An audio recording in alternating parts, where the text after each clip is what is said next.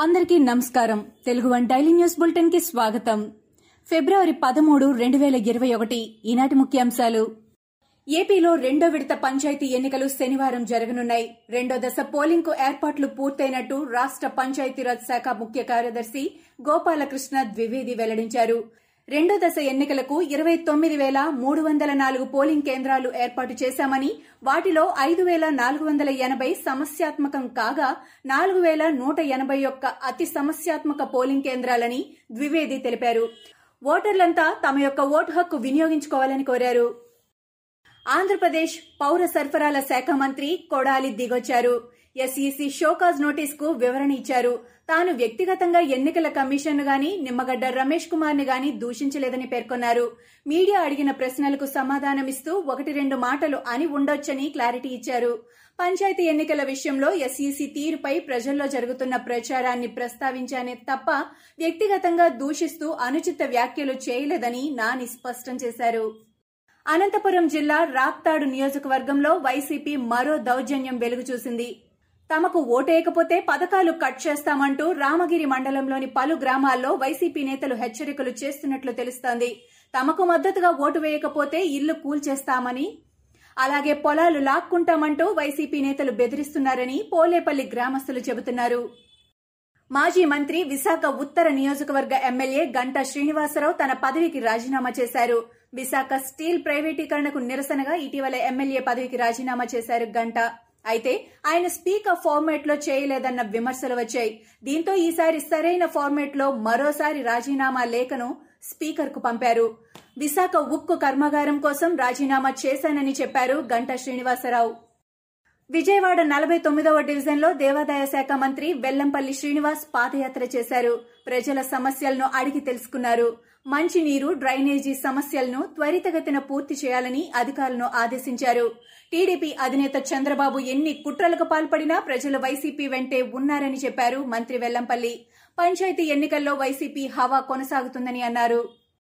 ముఖ్యమంత్రి కేసీఆర్ ఆదేశాలకు అనుగుణంగా హైదరాబాద్ నగరంలో ఉచిత మంచినీటి సరఫరా ప్రక్రియ వేగవంతం చేసేందుకు చర్యలు తీసుకోవాలని ప్రభుత్వ ప్రధాన కార్యదర్శి సోమేష్ కుమార్ అధికారులను ఆదేశించారు. మెరుగైన తాగునీటి సరఫరా కోసం వినియోగదారుల పీటీఐఎన్ క్యాన్ నెంబర్లతో ఆధార్ సీడింగ్ను పూర్తి చేయాలని ఇప్పటి వరకు సరఫరా కాని ప్రాంతాలు మురికివాడలలో ఉన్న ఇండ్లకు తాగునీరు సరఫరా చేసేందుకు ప్రాధాన్యత ఇవ్వాలని చెప్పారు. గ్రేటర్ వరంగల్ మున్సిపల్ కార్పొరేషన్లో రోడ్లు డ్రైనేజీలు యుద్ద ప్రాతిపదికన పూర్తి చేయాలని పంచాయతీరాజ్ గ్రామీణాభివృద్ది శాఖల మంత్రి ఎర్రబెల్లి దయాకర్ రావు అధికారులను ఆదేశించారు. వంద కోట్లతో ఫ్లడ్ రిలీఫ్ పనులు చేపట్టాలని టెండర్లు పూర్తి చేయాలని టెండర్లు పూర్తయిన పనులను వెంటనే ప్రారంభించాలని మంత్రి సూచించారు. గ్రేటర్ వరంగల్ మున్సిపల్ కార్పొరేషన్ అభివృద్ది పనులపై ఆయన సమీక్షించారు. గూగుల్ సీఈఓ సుందర్ పిచైపై యూపీ పోలీసులు గత వారం కేసు నమోదు చేశారు. పిచాయ్తో పాటు మరో పదిహేడు మందిని కూడా ఈ కేసులో నిందితులుగా పేర్కొంటూ ఎఫ్ఐఆర్ నమోదు చేశారు. ప్రధాని నరేంద్ర మోడీ ప్రతిష్టను దిగజార్చేలా ఉన్న ఓ వీడియో గూగుల్లో పోస్ట్ అయిందని దాని విషయంలోనే స్థానిక భేల్పూర్కు చెందిన ఓ వ్యక్తి ఫిర్యాదు చేశారని దాంతో కేసు నమోదు చేశామని వారణాసి పోలీసులు తెలిపారు. తమిళనాడులోని విరుదునగర్ జిల్లా సత్తూరు సమీపంలోని అచాంకుళం వద్ద బాణాసంచా తయారీ యూనిట్లో వరుస పేలుళ్ళు చోటు చేసుకున్నాయి. ఈ ప్రమాదంలో ఎనిమిది మంది మృతి చెందగా మరో ఇరవై మంది గాయపడ్డారు. మధ్యాహ్నం ఒంటి గంట నలభై ఐదు నిమిషాల ప్రాంతంలో ఈ ఘటన జరిగిందని పేలుళ్ళు చాలాసేపు వినిపించాయని ప్రత్యక్ష సాక్షులు చెబుతున్నారు. సత్తూరు శివకాశి వెంబకొట్టై నుంచి ఐదు అగ్నిమాపక శకటాలు ఘటనాస్థలికి చేరుకొని మంటలను అదుపులోకి తీసుకొచ్చాయని అన్నారు. శ్రీకాకుళం జిల్లా ఎల్ఎన్పేటలో ఈ నెల తొమ్మిదిన పంచాయతీ పోలింగ్ జరగ్గా పోలింగ్ జరిగిన పాఠశాల వద్ద బుధవారం విద్యార్థులకు బ్యాలెట్ పత్రాలు లభించాయి. ఉంగరం గుర్తుకు ఓటు వేసిన ఆ బ్యాలెట్ పేపర్లను ఆ గుర్తుతో పోటీ చేసిన టీడీపీ మద్దతుదారుడు మన్మధరావు పరిశీలించారు.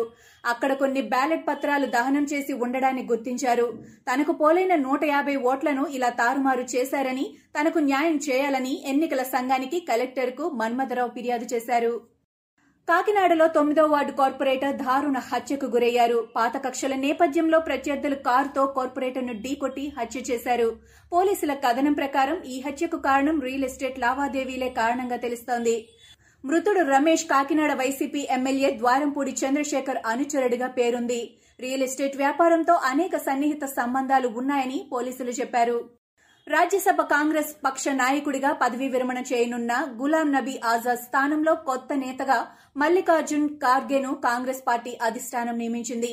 కర్ణాటక రాష్ట్రానికి చెందిన మల్లికార్జున్ ఖర్గే గతంలో లోక్సభ కాంగ్రెస్ పక్ష నాయకుడిగా కూడా పనిచేశారు. ఈ మేర రాజ్యసభ చైర్మన్కు కాంగ్రెస్ పార్టీ సమాచారం అందించింది. మత మార్పిడి నిరోధక చట్టం అమలులోకి వచ్చిన నెల రోజుల్లోనే మధ్యప్రదేశ్ రాష్ట్రంలో ఇరవై మూడు కేసులు నమోదు చేశామని ఆ రాష్ట్ర హోంశాఖ మంత్రి నరోత్తమ్ మిశ్రా వెల్లడించారు. మోసపూరిత మార్గాల ద్వారా మత మార్పిడి తీవ్రమైన సమస్య అని దీన్ని నివారించాల్సిన అవసరం ఉందని మిశ్రా చెప్పారు. ఈ చట్టం దోషులకు పది సంవత్సరాల వరకు జైలు శిక్ష ఉల్లంఘించిన వారికి భారీ జరిమానా విధించవచ్చని ఆయన అన్నారు.